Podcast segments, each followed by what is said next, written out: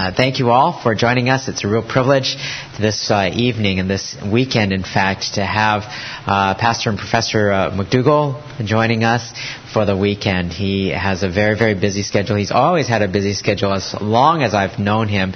For Henry and I to try to squeeze in time to meet with him uh, every regularly every week, it would be something like 6 or 7 a.m. that we would try to get together with him because that's about the only time that uh, we could get together. But it was always a blessing in seminary to meet with him and uh, blessing that he can come to share with us. So let's give him a warm round of applause as he comes to the pulpit.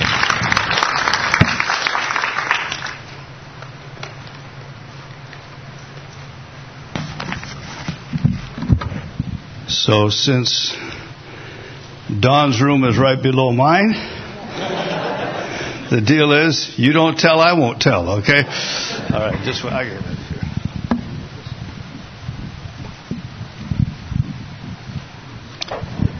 All right, if we can, um, want you to turn with me to First Peter, please. Now, I explain to you what I'm going to do so you understand this.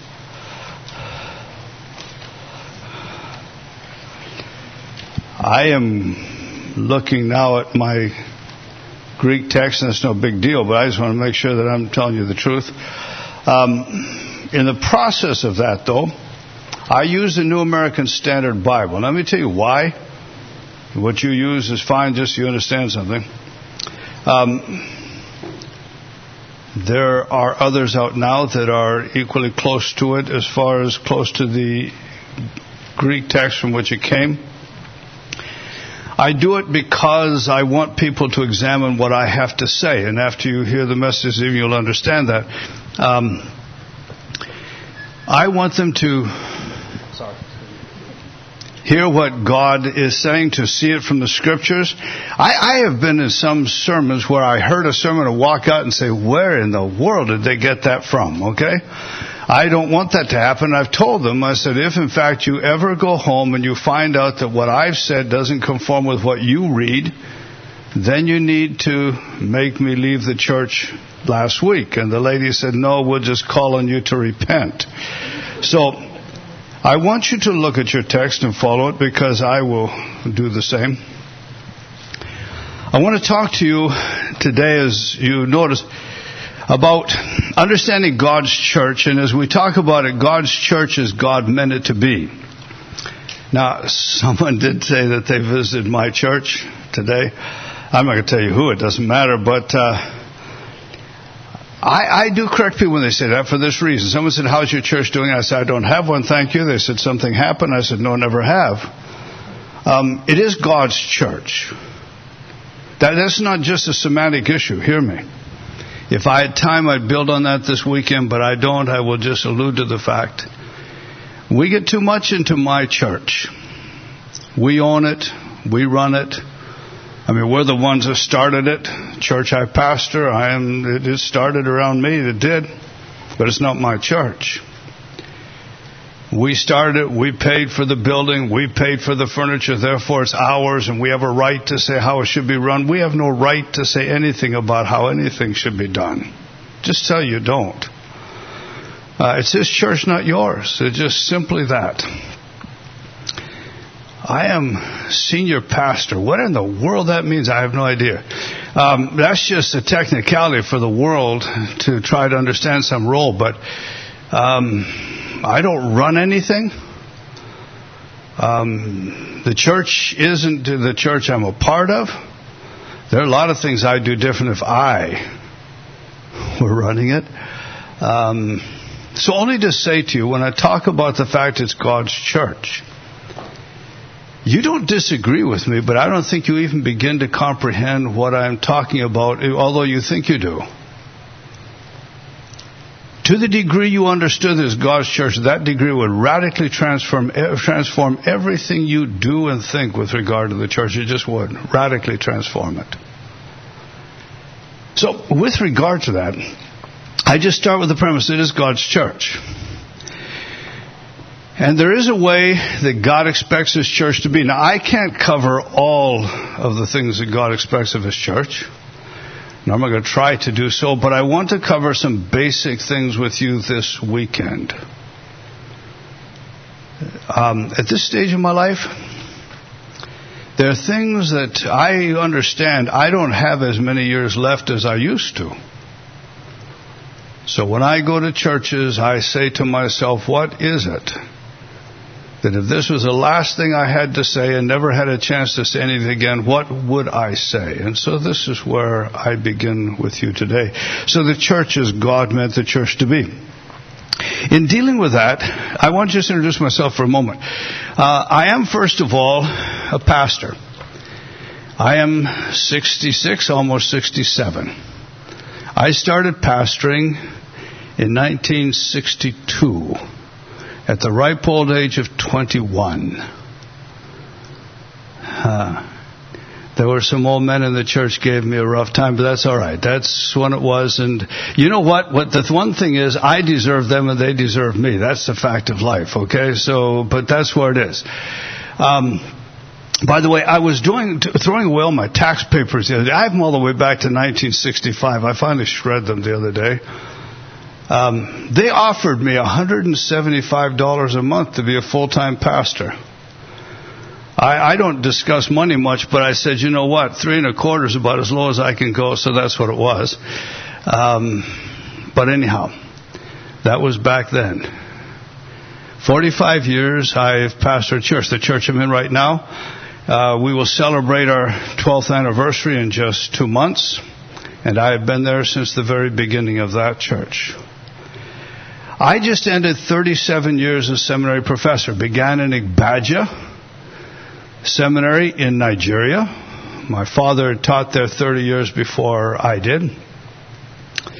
But I taught there for four years and then I came back to the States and taught at Talbot Theological Seminary for 13 years and then a little over 20 years at the Master's Seminary and just concluded 37 years teaching.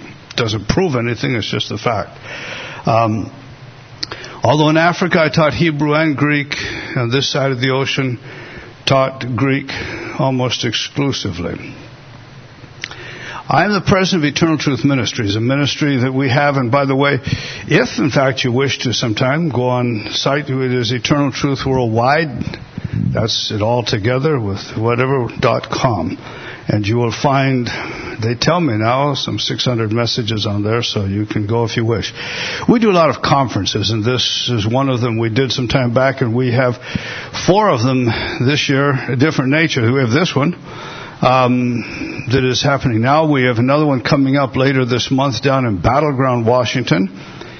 We have another one taking place in Simi Valley in the middle of or first part of October, and then we're back in Atlanta, Georgia for a conference in the toward the end of October. So um, after this weekend, we fly down to Los Angeles next Saturday for ministry in the church down there. I spend part of the time down there and part of the time up here supporting a ministry that we're planting in Battle Ground, Washington. So that is the nature of what we do. But let us discuss what we're doing here today. I want to talk about this, the church as God meant it to be. And in the process of doing so, I want to deal with just these, as we talk about this, several items that we want to look at. First of all, I want to talk about a Bible, if God expects anything of the church, if God expects anything of you and I as individuals, expects a Bible-centered church and a Bible-centered life. Now, you call it a Bible church, we call it a Bible church. And I am sure that you think that's what it is. But just to say to you, just to remind you, it is for all of us. It is forever a refocusing. When this body began that I'm a part of 12 years ago, I had already been pastoring, what is that, 45 minus 12, that's what, 33 years? Um, but you know what? I had baggage. I have baggage. You have baggage. I told all the elders, you see, when we come together, we all have to leave the baggage at the door. It is, the priority is the Word of God. What we do at elders meetings, um, one of the men who was in the early stages of this church came back to visit as a missionary, and he was he was surprised, but pleasantly so. We don't spend a lot of time discussing business. Just don't do that. Um, we read, say, through First Timothy, for example, and then we sit and discuss it together. It's not I telling them this is what First Timothy says. It's we together processing and saying, if this is what Paul says to us from God, then what should we as a church be doing? And so that is the nature of the meeting. We spend at least an hour and a half doing that. We then move into a time of prayer and so forth. But only to say to you, the focus has to be Scripture. And one of the elders, one of the most godly men I've ever walked with, he says, you know, as long as we focus on Scripture, we're united.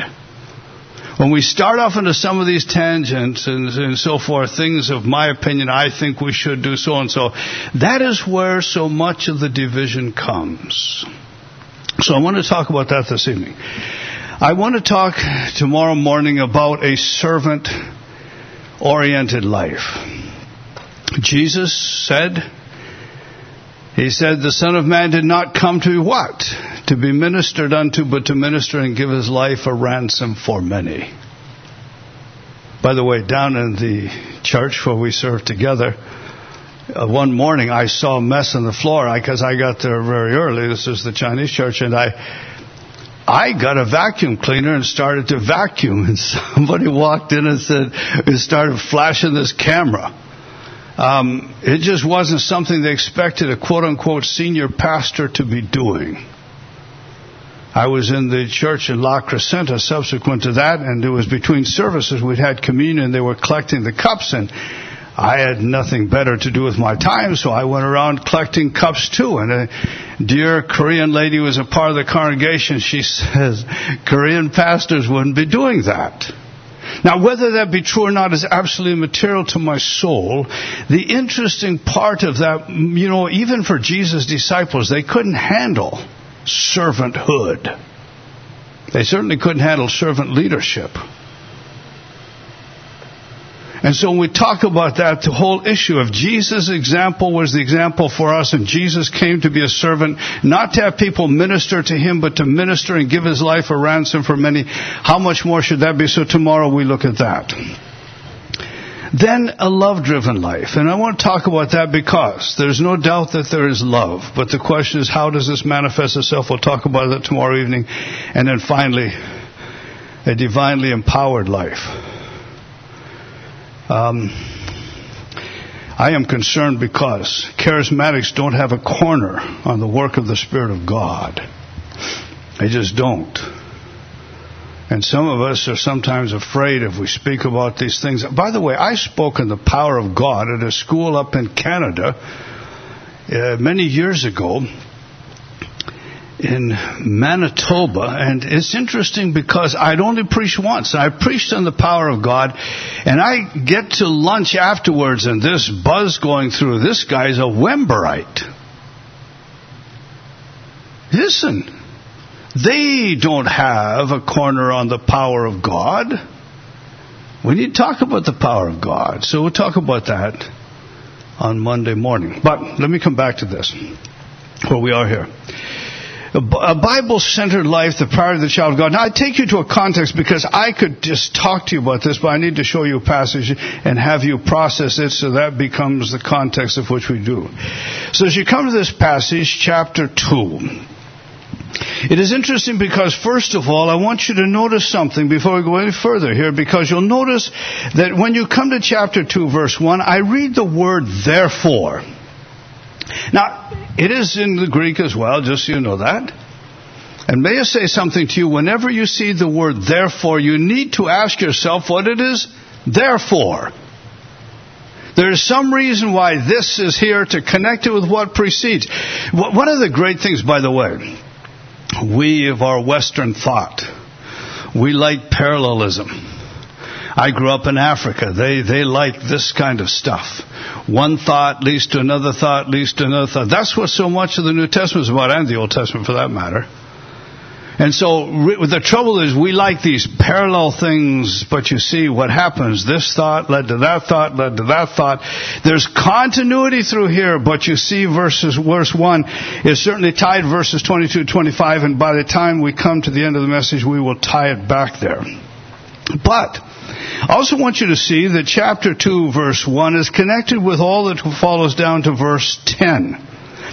Verse 11 by the way, I have had people encourage me to write on First Peter, and I have had a publisher approach me 30 years ago. I turned him down then because I didn't think I knew it well enough yet, and uh, maybe I will be able to get something out soon. But to tell you a fact, before you have that to look at, verse 11 of chapter 2 begins a whole new section of the epistle, a major, major section.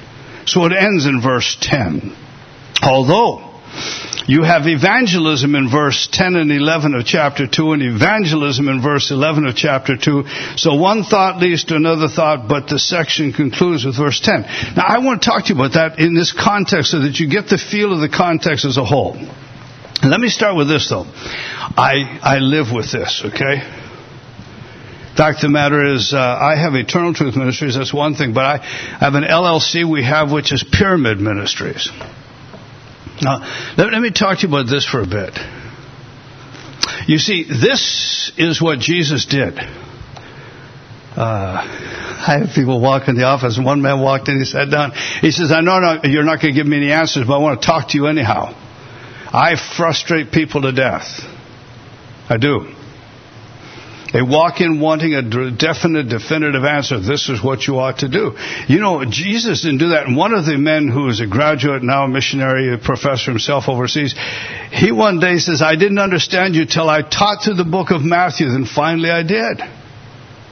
Jesus doesn't give you defined statements, this is what you do. No, he, what he does, he draws principles that he gives to them. You know, unless you become as a little child, and we discuss what in the world does that mean. When he sees the woman giving this money, he says she gave more than everybody else because she, well, see, it's principles that he's after then you must understand how to take that principle and apply it to your own personal life. And it may apply differently to you than it does to me, but the principle is the issue, see. By the way, we've come so far since I began pastoring. When I began pastoring, we had all these rules. thou shalt not, thou shalt not, thou shalt not. Now, some of those things I still don't do by choice. They're not an imposition on my wife. They're not an imposition on my children. No. Uh-uh. But see, somehow we didn't trust the Spirit of God, so we had to add something on because we had to help people out, see? Back then, thou shalt not go to shows, thou shalt not dance, thou shalt not smoke, thou shalt not, whatever the word we weren't supposed to do. Uh, there were five of these things, and whenever you went Christian institution, you signed, I won't do this won't do this, whatever. You know what? we went beyond the principles because we weren't satisfied with the principles. They're good enough for God, but they're not good enough for us. Be careful, my friend, when you start making rules. Jesus was about principles, big time. The other thing Jesus was about is about people. I may never get the message this evening, but Jesus is about people. I have to quit what time? Not Chinese time. What time do I supposed to quit here? Eightish? Okay, no, no, okay. People, do you know I was raised in Africa? Praise God, I was. Do you know what? You don't pass anybody without stopping to say hello. How are you? Fall. Good morning. Akwanando, how did you sleep? Palafia. Anawanen Kora, how's your wife? Alafia. Anawanen Bibu, how are your children? Alafia. Anawanen Yenawa. You already asked all that, okay? But, but ask it again, okay? How is your family? You already asked about my wife, my kids. What other part of the family do I have? You see the whole point of this. You know what? Somebody taped it one time where we are, were two people met and they started going, fall, fall, mm, mm, mm, mm almost 20 minutes just saying, mm, mm, mm, mm. Do you know what that says? You are important to me. I get so angry at myself. I remember walking into an office of a lady who was doing the bookkeeping of the church, and I said, Jackie, how? And then I sat down. I said, I am sorry. How are you doing? I get so into wanting to get the business done, I don't stop to deal with people. Look at Jesus. Always a time for people. Always a time for people. Always a time for people. Always one of the greatest stories. He was so pressured that day when it was the day that first time somebody accused him of casting out demons by Beelzebul. It was the day his family wanted to take him away because they thought he lost his mind. Read it in Mark 3 and following. It was the day of the mystery parables. Finally he says, let's get in a boat, go to the other side. It was a day when the storm was so great. Everybody was fighting for their life. He was sound asleep. He was so exhausted. They get to the other side. See, he can never take a vacation. It's always about people. So he cast the demon out, right? And he said, get out of here and go back. And so he goes back and he still hasn't had his rest and he gets there and Jairus is waiting and says, my daughter's about to die. He doesn't say, I'm tired, I'm trying to get away, I can't do it. He goes immediately and on the way, what does he do? He stops to take care of the woman with an issue of blood. See, it's, it's always this way with Jesus. People. People. Now listen to me carefully. Watch this. Jesus' ministry ends there. It doesn't go any farther than that. But look what we've added to it programs and property. Big time. We spend more time dealing with programs and property than we do with principles and people. I showed this to one church leader, and he says it's totally inverted in the church that we're in. Look where you invest your money. Look where you invest your time. I don't want to go any further than that because it's amazing. But see, let me just tell you something. You want to, you want to deal with this. This is where Jesus ended it, okay? That was his focus exclusively, see. It wasn't about programs. See, we can't handle anything that's not programmatic. I'm going to talk about this briefly this evening, but listen to me. We, we've made evangelism a program of the church. It isn't a program of the church. It's a way of life of every believer in the church. It's the way a family ought to be. It's the way every one of us ought to be. telling you, I raised my kids this way. I can't go into this because I don't have time, but every one of them, you see, they were raised to understand the home is a center of evangelism. You know why I golfed on? Don't golf because I like golf. Uh-uh. I, years ago, I coached Little League, and I was the only believer in one point, and there all the rest were Catholics. I had contact with an unsaved world, amazing contact. I had family, parents. I didn't tell them I was a pastor, but I had so many parents wanted me to coach their children, not because I knew the sport better than anybody else. No, it's just something different happened there. I can't go into all that, but there's that. Then I lost that. And I needed to touch a lost world. And I'm a minister who can't touch them, so I ran a lot. And I see these guys running, and I said, okay, so I joined them early in the morning. It was lucky it was early because the language was ripe as could be. God has graced me to be able to run pretty fast, so I move up and get over the first guy, and anyhow, they start bringing ringers in to try to beat me. So when they decided to do the first LA marathon, I decided to do it with them so I could spend more time with them. When I did that under three hours, I decided to try Boston, and that was fun. But the whole point of doing it wasn't to run a marathon to run a marathon. I was trying to reach a lost world. I, I, left that area and had no contact, and so I took up golfing. I do not golf with believers, hardly ever. Hardly ever. I left one day and some lady, I didn't even know her, she says, Oh, do you have somebody golf with every time? I said, No, I just them put me on with somebody. She says, I'm not that good. And I says, Neither am I. I don't golf to play well. I don't even try to get better. I go out there to reach an unsaved world. I don't want Christians around. They bother me. No, they do. I, I, tell you, I can't even tell you the doors that God has opened this way. Unbelievable doors. Doors so big you could you could drive a Mack truck through blindfolded and you don't even open the doors. I don't try to make it happen. I got to the 18th green one day. Golfing with these guys. I just put on with whoever I get put on with. And I get there and I'm, this guy is over his putt and he's meticulous about his putting. He stops and he says, you know what? Don has an agenda. He's out here to win our souls. I says, that's not my agenda. I says, that's my divine mandate. And he's still over his putt and he says, I believe that. And then he putt and missed. No, no, listen to me carefully. Evangelism is a way of life. It's not a program of the church. It's a way of life of every believer within the church. See, follow me and you shall become what? What? You know why? Because he was a fisherman. They would become fishermen. You see, if somebody follows you, will they become a fisher of men? See, this is the question, see. Now we're back here. Jesus dealt with people and principles, not programs and not property. Huh? What did he say? The Son of Man doesn't even have a place to lay his head, right? Foxes have hole, birds of the air have nests. See, this is something he, it wasn't about possessions. My friend, if God has given you a house, don't think that's a part of the bargain. That's a special deal he gave you in addition to. Now, enough of that. I, but, but you know what? I, this is. But I need to go on.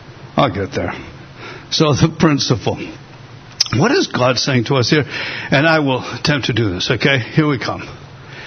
The, the question here, we're back to this again. What is the biblical principle? And by the way, let me go back to this only to say to you, I put this verse underneath because 1 Corinthians 4 6, Mehu per hagegriptai. Do not go beyond what stands written. Listen to me anything beyond what's specifically stated in this book, clearly stated, not, not some ambiguous thing that you were able to find in here. No, whatever is clearly stated in here, don't go beyond this. Nothing beyond this. Don't judge me by any standard beyond this book. Nothing else. Otherwise, it's just your opinion. I can show you places where that's clearly stated. Only to say to you, don't go beyond Scripture. Stay there. We do, my friend. Oh my goodness. But let me go on. It's foundational to the vitality of your marriage. It is. It's foundational to the vitality of your family and your home. It is. You see, this, that you understand that you don't go beyond Scripture. It's, it's foundational to the life and the vitality of God's church. I should tell you, I make a distinction with my kids when they're growing up. They're growing now, so I don't have to worry about it. But uh, my one son wanted to wear earrings. Now that's back when, well, men still wear earrings, but they were wearing them big time. And, um, in fact, I was staying with my daughter on Biola campus one day, and she left me. She said, just wait, Dad. And she ran and grabbed this guy. She says, I just want to thank you. I saw all those earrings in your ear, and it gave me such a great idea, I decided to do it in mine. A guy taught my daughter how to wear earrings. This is cool. Um, I said to my son, listen to me carefully. Understand something. I realize that, you know, nothing morally wrong with wearing earrings. There just isn't. In fact, the day may come where men will wear them and women won't. That's a possibility too. And there's nothing in the Bible says thou shalt not. So you understand something. I understand that God doesn't address the issue. But understand I am going to address the issue. And it's merely a matter of my opinion, okay? But there is a biblical principle that you must obey me. Therefore, there will be no earrings. Okay? You understand us, alright? But I want you to understand God didn't say it, I am saying it. Okay? I want you to make a distinction between what God said and I say, right? Be careful, my friend, when you judge somebody else on anything other than what God says, specifically. Um, how far is this going to go? No, okay. One dear lady came to see me. She was bothered because she says so and so's husband prays with his wife, but my husband doesn't pray with me, and I think it's very unspiritual. And I'm just saying, where in the Bible do you find husbands must pray with their wives? I have no problem if a husband prays with a wife, okay? I says, you know, you, let me tell you something. Your husband's a godly, godly man. And one day I will say to people, look at that man and be like him. And I can say that today because I said he will be that kind of a godly example in this church. But see, when you start to add something else that you expect that goes beyond Scripture's explicit statement, you say, well, I can find an example. No, I'm not talking about that. Okay? Now, let me come back here. So the church is God's church. It is, okay? And as God's church, let me tell you, He rules this church. This matter, if I had time to discuss I would. But you see, this issue of whether it's congregation rule or elder rule, it's, just, it's a mute issue, my friend. Neither one rules God's church. Only God rules His church. That's, that's a fact. He rules it either through His Word, He rules it through His God-gifted people, or He rules it through God-ordained circumstances. See, I would like in the church to have some programs. Okay, this is a program. I want you to teach this class, and I want you to do this, and I want you. And you know, I start building around what I want instead of building around the giftedness God has given to us through you. People are frustrated in the body because they come in and they, they're looking for jobs that we give them. We say, no, no, no, just relax and enjoy yourself. Start to ascertain the giftedness God has given you. Then allow yourself to be used by God to minister to His church. So just to say to you, God does this. It isn't I who does this. God does this. God gave the gifts and God gives the God ordained circumstances. Read the book of Acts. I mean, is God ruling through God ordained circumstances big time? Now, he does this, you see, so God's gifted people are released, and I can give you the verses for that, but I'm not going to. In the context of God ordained circumstances, as First Thessalonians, by the way, and what the pastor's job is to do, we're on the other side. We don't make the rules, we just make sure people keep the rules. Are you with me? That's all the elder has to do. That's nice. One dear elder I walked with, he says, What a release. All these years I've been trying to run this church and make it work. I don't have to do that. See, this is nice. But I will confront you if you start to violate what he dictates in his word. See? Has nothing to do with whether you violate my opinions, whether you violate his that matters. Are you with me? Now, with regard to that, the Word of God is what we're going to focus on in the time that we have left. Okay? Now, with regard to this, I, let me just show you something that I live with too as well. I believe everything should be exegetically run. That means that you take it straight out of Scripture, not your opinion, nothing else. Exegetical preaching, exegetical theology, exegetical church ministry, exegetical church leadership. In other words, let the Bible do an Exegetical outreach. I'm writing on that, by the way. Oh, we got programs galore. I love evangelism, okay? I've read so much in evangelism trying to figure out what's the best way, but listen to me, there's God's way. Enough of that. Only to say to you, it comes out of the Word, doesn't come out of that. And, and let me show you, we have the ministry. Our ministry is, our purpose is to bring renewal, spiritual vigor and mission and ministry in local churches. How we do this? By affirming the authority of God's Word. And then look at this middle section I'll put in here. It's the problem of every church.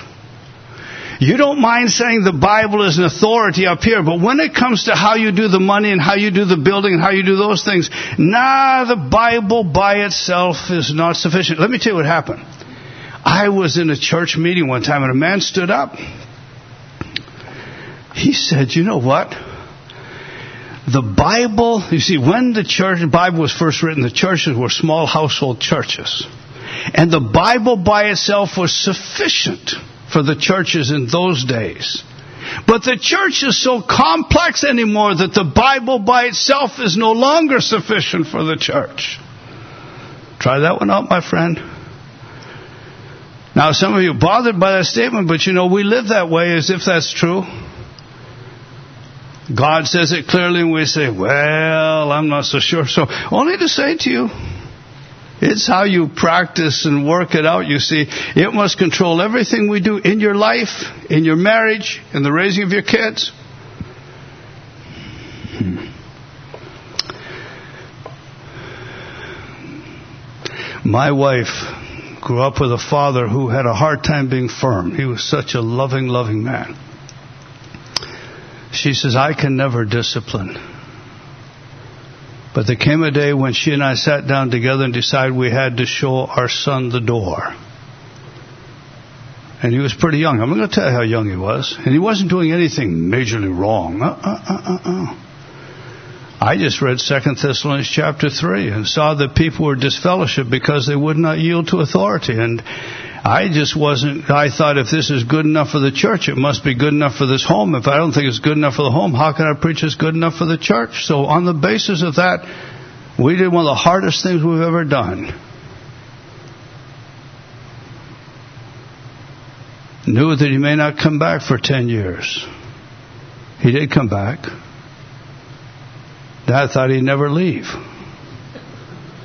But, but hear me carefully, you see. He didn't do it because somehow we sat down and figured something out. And I don't even tell you this is what you ought to do. It's just that we read the principle and said we have no choice.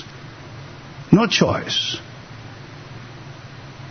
I do it again, and when I watch the character of that man today, I'm impressed with what God did.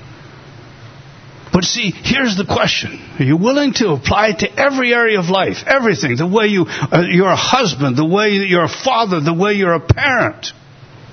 Everything. Now, in regard to this, okay, the context of this passage, let me just show you to you, and then we'll put it quickly, go here. Verses 1 to 3, we have a relative priority of the child of God, which is what we're going to focus on, the relationship to the Word of God. Notice, as you'll see in verse 2, as like newborn babes long for the pure milk of the Word. Notice the position of the child of God, our relationship to the Son of God. That's in verses 4 to 8. Now, listen to me carefully. You read anybody else's work and they'll talk to you about what we're supposed to do. This is all about Christ. I wish I could tell you, but I'm not going to because it's all about Christ. The whole thing is about Christ. I'll come back to it. And then look at verses 9 and 10, our relationship to those outside of Christ. You're a chosen race, verse 9. You're royal priesthood. You're a holy nation. You're a people of God's possession. Why? That you may proclaim the excellencies of Him who called you out of darkness into His marvelous light. Listen to me. I want to start with that last one just quickly. Relationship with those outside of Christ. There's two kinds of evangelism here. Broadcast evangelism and lifestyle evangelism broadcast in verses 9 and 10, and lifestyle in verse 11 and following. Let, me just you what broadcast just quickly. It's the word is to advertise. It is. It's only used here. Listen. You know what? We, we make evangelism so complicated. Let me just go back to this. We make evangelism so complicated, so tough. I'm sorry. I'm an Angels fan, okay? I was there Wednesday when I watched them sweep. I'm sorry about that, okay? But the Mariners, they're just losing games without the Angels around anyhow, okay? I can't help that. But I rooted for the Angels when they were losing big time. I'm a Cubs fan. I think we're winning this year too, but we haven't won anything for years. I don't mind telling you that. You know, it's funny. We don't even mind telling you that we back losers. And yet somehow we're afraid to tell people that we're servants of Jesus Christ. Dear Dr. Feinberg used to say we're like the tributaries that flow in the Antarctic, we're frozen at the mouth. Why is it we can talk about these sports things, we can't talk about our Savior? This isn't a complicated deal. This isn't taking a course in evangelism. Just tell people how great God is. I have more fun doing this. More fun talking to unsaved people about the greatness of God and watching their response as they begin to sense it. Because let me tell you what, it's just simply that. Dude, it's not, it doesn't say lead them to Christ, it just broadcast the greatnesses of God. Go to work and tell them how great God is. You see what he did for our marriage. You should see what he did for our home. You should see what he did. Just start telling people the greatnesses of God. That's simple, my friend. It doesn't take a lot. Don't have to have training for that. Just do. Okay, enough of that. So the, the other part, but what's this? Okay, I, I gotta go. This is, we'll come to another day, maybe. So our relationship with those outside of Christ, verse 9 to 10. But, but look at the order. The only reason I can have this relationship is because of my relationship to the Lord Jesus Christ. If I don't have a vital relationship to Him, I do not, with Him, I don't have a vital relationship with them. Because it's only out of my intimate relationship with Jesus Christ that evangelism takes place. That's where it is. Now, but I, okay, now let me skip this fast, okay, because I could deal with the Son of God and I'd love to. But look at this just quickly. Here's the point that you need to understand here. As important as my relationship to the Son of God is, the first thing in this passage, my relationship to the Word of God. Listen to me. Your concept of the Son of God must come from the Word of God, not from something you think up, dream up, try to work up. It's something you must get from the Word of God and the Word of God alone. You see, it's interesting with regard to this. Let me focus on this for a bit because the power of the Word of God here is part of the relationship with the lost, but it's part of the relationship with Jesus Christ. Before he talks about my relationship with Jesus Christ, he talks about my relationship with the Word of God. Now, now, why is that so crucial? Because you'll understand something here. Christ is the Christ of the Bible. Look at this. I'll just show you. You may not see it so clearly, but I'll tell you it's a fact, okay? Notice what happens. Thirst after the pure milk of the word, verse 2, okay? Notice, are you with me? In order that you may grow unto salvation, if, and it's if, and I assume that you have, if you've tasted the kindness of the Lord, to whom continuously coming. That's how it goes. Your text, in the English text, they translate it differently as if it's not attached directly. The question is verse 4, how do I continuously come to Jesus Christ? The answer is in the context through the Word of God. How did you come to Him in the beginning? I remember when I went forward. I remember when somebody introduced me to 1 John 1 9. By the way, I shared that in my testimony sometime back, and somebody says, Well, but I thought that was just for believers. Oh my goodness. Uh, I went forward and the man said, if you confess your sins, faithful and just forgive us our sins and cleanse us from all unrighteousness. you know what was the word of God that transformed my life? It was. So he says, if in fact that's how you came, that's how you need to continue to come. Now, now just wait. You see, let me show you something. The Christ of the Bible is not the Christ of common opinion. Notice this. In verse 4, coming to him as a living stone, rejected by men. Now, I want you to go down in this passage to verse 7, notice the stone, look at the quotation, the stone which the builders rejected. Now the text says builders. Jesus used builders. Peter quotes builders here. But in verse 4, he changes it, and it's the only place, and he puts it in a perfect tense, and here's what he's saying, that Jesus Christ stands rejected by men. You think people are accepting Jesus Christ? They no, my friend, he stands rejected by this world in which we live. I know they use the word. They claim to be followers of Jesus Christ, but my friend, he stands rejected by men. He does. That's not all. It's interesting in this passage then in verse 7, the builders rejected him. The builders we know are the leaders of the church or the, of the synagogue of those days, the religious leaders, they rejected him. My friend, most pulpits today preach a Christ. It is not the Christ of the Bible.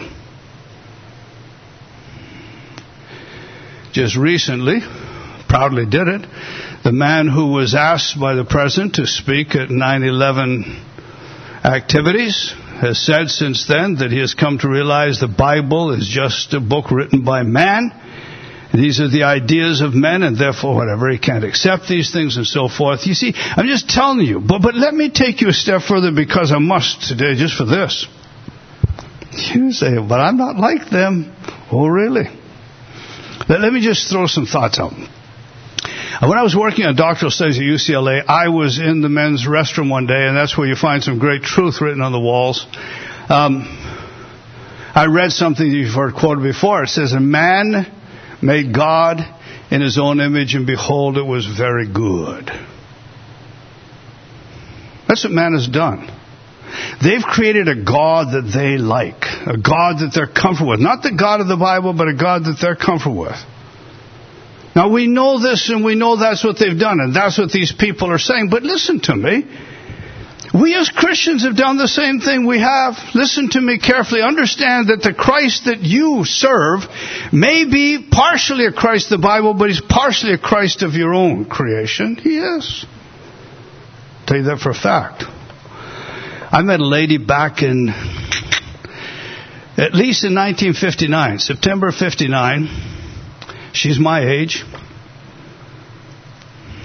Okay? So talk to me about 59. That's talking about what? 48 years ago, right? Over 40 of those years, she could not accept the sovereignty of God. Just could not accept it. Didn't fit her mindset, see? Finally, one day she says, Pastor, I have come to realize that God is sovereign and has changed everything as I read Scripture. I said, Praise the Lord. See, we look at some of these things. Uh, let, let, me just, let me just, I just throw something out to you. I'm writing something on, on exegetical worship. I'll get some of this out sometime. Um, listen to me. I'm not telling you what you ought to do. I'm not telling you that I feel reticent to do. But hear me carefully. we, let's take Jesus Christ, okay? We look at his humanity in the Bible and we've so deified his humanity that we don't even comprehend his humanity. It says he knew what was in the heart of all men. And we say, of course, he was God. Now, come on now. Come on, come on. He became what? Man. He didn't go put on his God suit for a while and say, okay, I'll do God for a while, then I'll do man for a while. That's not how he functioned. Let me ask you a question. Could Christ as God have sinned? And the answer is categorically no, he couldn't have. But now here's my second question. Did Christ as God resist the temptation to sin, or did Christ as man, dependent upon the Spirit of God, resist the temptation to sin? And it is the latter. That's why you and I can look at his example and say, we can do it. He did it. We can do it. But, but hear me carefully. Let me take you a step further. Now he's gone to glory. We, we so deifies humanity that we don't understand his humanity. Now we're trying to humanize his deity so we don't even comprehend his deity. Now just, just, just reflect with me. Go and read it for yourself. Go to Philippians, just an example. I could go to anywhere else, but just go Philippians sometime. Read to Philippians. Over 30 times he refers to Jesus Christ. You know, every time he calls him Christ Jesus, Lord Jesus Christ, every time but once. When they refer to Jesus by the name Jesus, they're referring to his humanity. Now, the one place I would not expect it is the very place it is in Philippians. Oh, it's interesting because let this mind be in you which is also in Christ Jesus, who being, I, I memorized the authorized version, I know in NASB is different, but hear me, okay. Who being in the form of God, thought it not robbery to be equal with God, thought it not something to be grasped onto to be equal with God. He made himself of no reputation, took upon himself the form of a servant and was made in the likeness of man. And being found in fashion as a man, he humbled himself and became obedient unto death, even death on the cross. Wherefore, God hath highly exalted him and given him the name which is above every name, that at the name of Jesus every knee should bow. You say, why Jesus there? Because it was the human incarnate Christ that they put on the Christ uh, cross before whom they will one day bow. It's the only time in the whole book of Philippians he calls him by that name. You say, why wouldn't they call? They would never worship him by the name Jesus. Now I sing the song, My Jesus, I love thee. I know thou art mine. I think Richard down there in the body has now put my Savior, I love you, or something like that, because it fits. Um, Jesus, the very thought of the no, no apostle would ever worship the Lord Jesus that way. They wouldn't do it. See, just just be careful because there's nothing morally wrong with it, but just understand we're trying to make Jesus this buddy. See, we can hug and we can love and all this kind of stuff. My friend, he is someone who loves us and someone we can love. But be careful you do not try to humanize the glorified Christ. God has made him his head over all things to his church, which is his body. To his body, which is his church. Let me just, just say to you, just, I'm trying to tell you, be careful. You think that you have this impeccable Christ, but you have created much of what you think Christ is. When you read scripture, you find these things and they bother you, my friend, be careful. So in this passage it's interesting because he's the Christ of the Bible. Not the Christ of the pulpit, not the Christ of common opinion, not even the Christ of many people in the pews. He's the Christ of the book. Now, with that, let me see what I can quickly do here. So, what are we supposed to do? Quickly look with me there. Verse 2 like newborn babes. Oh my goodness. You know what? We're not, don't, don't go cross-referencing this. I, I, listen, if I can tell you, be careful cross-referencing. Just be careful. Be careful. Because I want to run to Hebrews and say I could only feed you know as children and now you what. That's not what this passage is about. It's talking about all of us, just like a baby. It took me so long to figure this out. I knew the passage so well. One day, and it was so clear. 42 years ago, 43, whatever in the world it was now. Yes, this month, 43. Our oldest daughter was born. Hmm. She came home that night. I was so excited. I had pink crepe above the house. I even cooked dinner for my wife, all this, and made this. Oh, did all this stuff. And this beautiful baby comes home in the middle of the night. I heard a noise like I'd never heard in the house before. And uh, I, because I had to get up early, you know, I just happened to sort of kick my wife because she wasn't waking up fast enough. I and it very tenderly, okay. And then she'd get up to go take care of this baby, and I'd pretend I was sound asleep. And she'd bring this baby back to bed, and the baby would start to suck on her breast. I can still hear her. I'm supposed to be asleep, so I can't hear anything. The baby doesn't understand anything, and she's saying, Take it easy now, take it easy. Our oldest son sucked so hard in his mother's breast he tore it, and for a while she had to pump the milk to give to him because he tore so hard at her breast. Now just wait for a moment. See, I know how to discipline myself to do that. That's, that's, that's been easy for me. I discipline myself to run. I discipline myself to read. That's not difficult for me to do. That's not what this is talking about. I could discipline myself and still miss the whole point. You see, a baby doesn't need to be told, Thou shalt suck on your mother's breast. A baby does it because of the incredible thirst the baby has. Are you with me? Now, hear me carefully. You may mechanically read your book, the, the book. The question is, do you passionately read the book? That's what this is all about. Just like a newborn baby, passionately, longingly. It isn't like, oh, I didn't read the Bible this morning. No, there's somehow in your soul you can't even do without the book. It isn't mechanical, my friend. It is a passion thing. And the question is, you say, do I have this? No, some of us have lost this on the way, and I have lost it to times, certainly, there's no doubt. Mega times. I've mechanically done it. I've ritualistically done it. I've not this way done it. Then you just, just quickly with me. The interesting part is insatiably thirst for the, after the pure milk of the word. This is what it is. Now, here's the question. What hinders us from doing this? Look at this. Verse 3, notice the statement. Like newborn babes, long for the pure milk of the word that by it you may grow into salvation if you've tasted the kindness of the Lord. Let me ask you, do you remember when you tasted the kindness of the Lord? I do. I left in a mission home at six years of age. It was a horrible time. My brother went to a reunion a while back and he said the two major points of conversation, one of them was you. People are surprised I'm a minister. I got for a while spankings every day. It was a terrible time. Terrible, terrible, terrible time.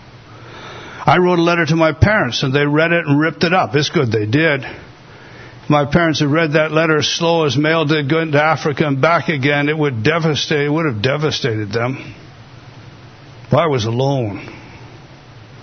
I wasn't going to let her get the best of me. I saw her years later, and that's what she told my wife. She couldn't get the best. I couldn't let her. But oh my goodness, it was a terrible time. I took my kids up there trying to tell them, and I just couldn't. I just wept. I still do because it's just the emotions are still there. So I went to a vacation Bible school at the ripe old age of seven. And it's, it's a huge tent in the commons, and this wooden benches that they brought to town. This, this, they went around doing vacation Bible schools, whatever. And this man stands up there and he says, if you have a problem here today, and you have nobody to turn to, my friend, I was only seven years old and I was deep with a problem and I had no one to go to. He says, come forward and I will share with you. Seven years of age, I went. I remember what God did to my soul. But you know what? I've got a father who set such an example of going to church, not because he had to, just because he chose to. So I went to church every Sunday morning, Sunday night, Wednesday night. I was over in Japan ministering, and I finished running one day, and I see this person running out there. I said, who's that? And I said, another missionary. He introduced me to him and to his wife and his family, and he says, let's run together tomorrow morning. He came by, and I went out to join him. He says, you know what? You used to live in Wheaton. I said, I did. He says, you had a friend by the name of Glenn. I said, I did. He says, I think you dated my wife. And I says, I did? I said, where did I take her? Wasn't the best years of my life. He says, You took her to church on Wednesday night. Not because I was so spiritual, my friend. Because I had a father who set an example and didn't force me to go. I just chose to go. And I take this girl to church on a Wednesday night. The only date I ever had with her was there. So I grew up in church. when I went to seminary, I've, I've always pastored and done the school or taught full time, done the two. So I, I went through seminary, pastoring full time, going to school full time, Bible seven days a week. You know, after a while, you forget. You forget how sweet it was. I don't want to anymore. Don't want to anymore. I don't read from the Greek when I read devotionally. I don't read from the Hebrew. I read from the English.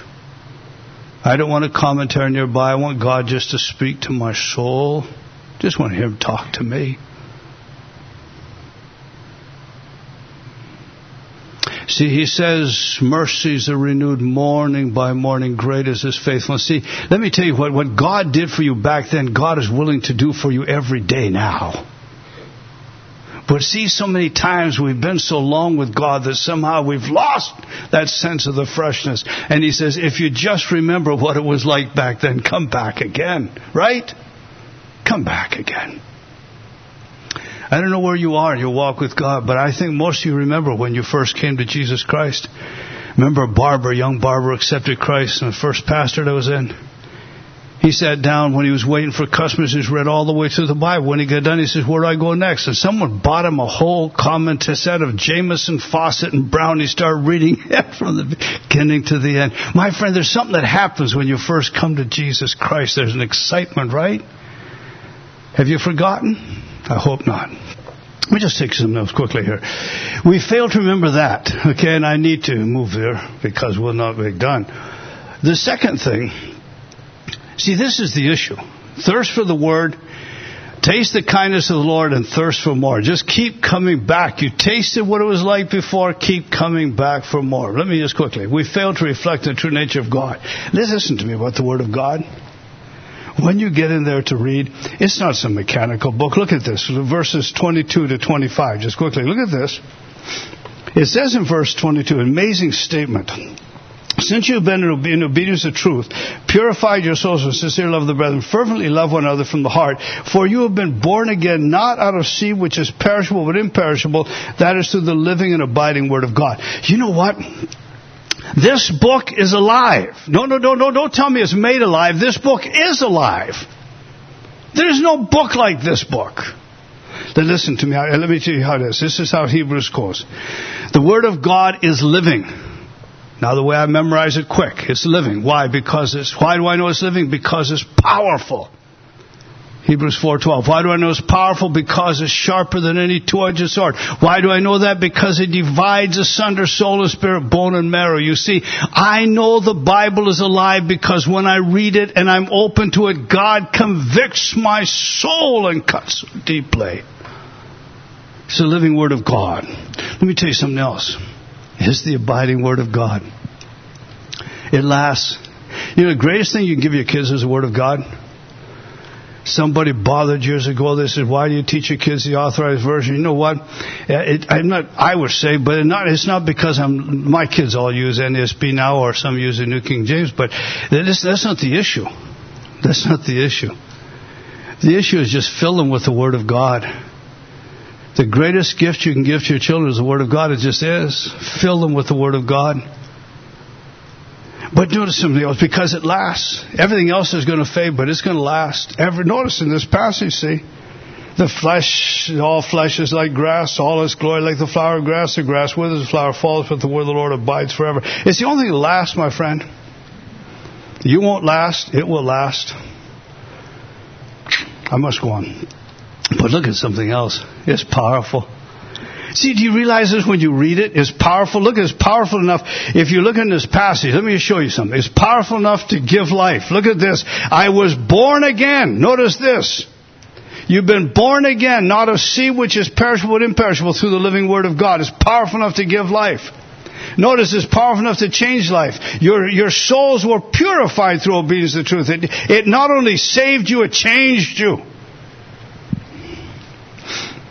I'll never forget, Korean fellow ministering over here when I was in college. He he was a part of a, a group of rebellious young people who got these these um, streetcars in in Korea, and they went down the street killing people with guns. He was put in jail. He, he wasn't a believer by any means. So they went around jail, they pick up any piece of paper they could for two reasons, for toilet paper or for cigarettes. He says, I just got to be so natural that one day I see a piece of paper it is not big enough for toilet paper or cigarette, but I'm so used to it I just pick it up. And all this on that verse is John 3:16. He read that piece of paper. He called for the chaplain. His life was so transformed, they let him out of prison, let him travel to America because his life was so changed just by a small piece of paper with John 3:16.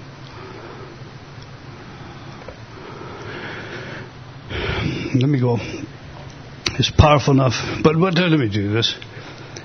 Let me do this. But notice something else.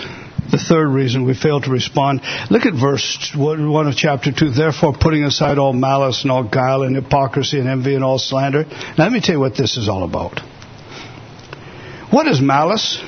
What is guile? What is hypocrisy? What is envy? What is slander? All of these things are things that keep us from loving one another. Go back with me to verse 22. Since you have in obedience to the truth purified your souls for sincere love of the brethren, fervently love one another. Therefore, verse 2, put aside malice, put aside guile, put aside hypocrisy. Listen, God tells me to love. Listen to me carefully. You say, God, help me to love. No, no, no, no, no. God says, I told you to love. You just need to do it. You need to get rid of everything that keeps you loving, loving people because if you don't, look at this verse two, verse one of chapter two. Therefore, having put aside all of these things that keep you from loving, like newborn babes long for the pure milk of the word. Listen, here's the point. Let me show you. God commanded them to love. They therefore must do everything they can to respond to that command, chapter 2, verse 1. Otherwise, they cannot thirst because you see, verse 1 is conditional to verse 2. If you don't put aside malice, if you don't put aside guile, if you don't put aside hypocrisy, if you don't put aside envy and slander, you cannot thirst. You can't do it. Let me try to picture it for you, the principle, just for a moment. You see, our need to respond to the commands of the Word of God we're commanded to love fervently, 122. We must respond in obedience to that command, chapter 2, verse 1, because we can only thirst when we do respond obediently. Let me try to put it this way. This is God's way of doing things, see? It's a biblical cycle. God speaks to me. You read the scripture this morning. God spoke to your heart. God told you to do something. Or maybe tonight He will. If God speaks to you, my friend, what we must do immediately as God speaks, we must hear what God says. We must then obey what God says. And if we do so, you see, then we will be able to thirst. Here is the mistaken way, just so you understand. This is the mistaken concept, see. Somehow you see God speaks. And you see, when God speaks, I hear. But then you see, I fail to obey. And if that's the case, you see, I cannot and will not thirst again. It just won't pay. You can't do it. You can't do it. Um, let me tell you something. It's a very personal story. I can tell you now that I'm this old. My father once said to me, talking about 11 o'clock at night, he says, everybody must be in by 11 o'clock at night. He says, and I'm going to lock all the doors. My father was true to his word. He locked all the doors at 11 o'clock, but he gave us all a key so we could get in after 11.